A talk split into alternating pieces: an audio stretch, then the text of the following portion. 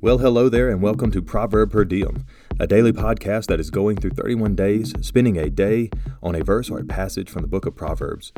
I am humbled and honored that you would take time out of your busy day to spend here with me, listening to this one sided conversation of how I would explain these verses to my sons in the hopes that they grow up to be wise men.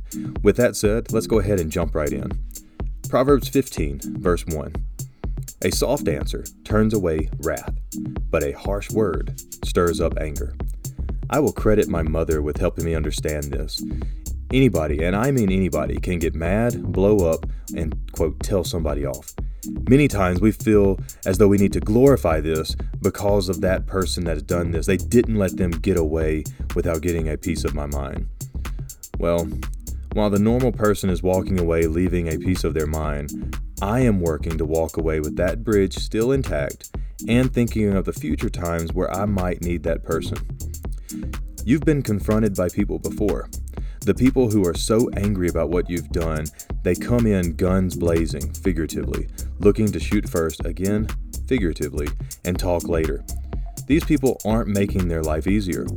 When somebody does this, do you in- instantly turn introspective and do a self check to see if what they're saying carries any weight? Of course you don't. Your backbone is tightening up and you're getting ready to defend yourself and your actions. You are more likely to throw punches in the beginning than to come to any kind of resolution. Remember that. And remember that as what not to do, because harsh words stir up anger. And anger does not produce solutions, it produces conflicts. So, unless you want conflicts, avoid harsh words. Soft answers. I'm going to tell you a story. When I was early in my job as a public school teacher, I was teaching high school teenagers, and I felt like I was doing really well.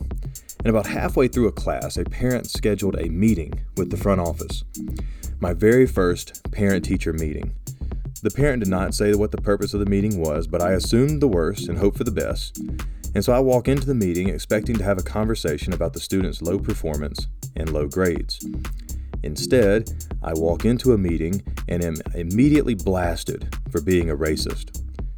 If I'm going to be honest with you, I was so mad as my first reaction, so I remained silent.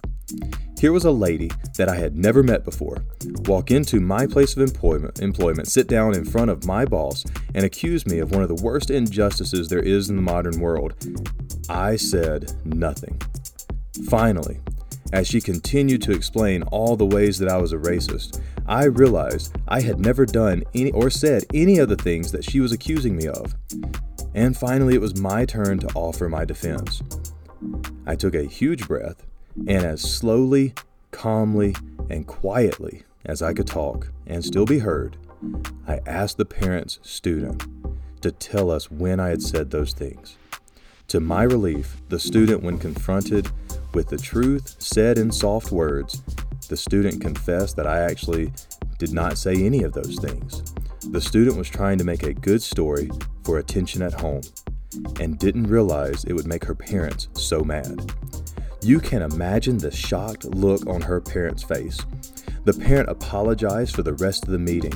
The student was absolutely horrified, while I'm sitting across the table, completely relieved. Now, thinking back on that, if I had spoken while I was angry, I might have given the student harsh words. The student could have turned defensive, and the whole event could have been very different. Instead, the parent, the student, and the younger students in the family that I would teach later, we all had one of the best relationships with any family I've taught. The administrator in the meeting was astonished with the wisdom I displayed, which I have to admit was more lucky than wise. And I received a promotion the following year. It could have been a much different story if I would have just used harsh words to make myself feel better in that moment.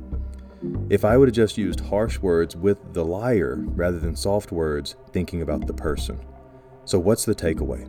Number one, normal people blow up, but we are not striving to be normal. Number two, harsh words bring out defenses. A defensive structure is much harder to defeat, so we don't want to bring out people's defenses. Three, soft answers bring resolutions. Answers provide solutions. Words create problems. soft answers change the course on the way to solutions. That's better than harsh words changing the sources of the problem.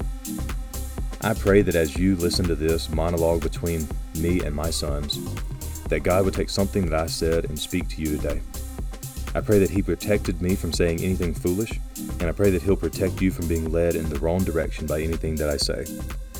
As we part ways, remember this our circumstances are in God's hands, and whether those circumstances are good or bad, all that's required of us is to trust Him. Have a great day.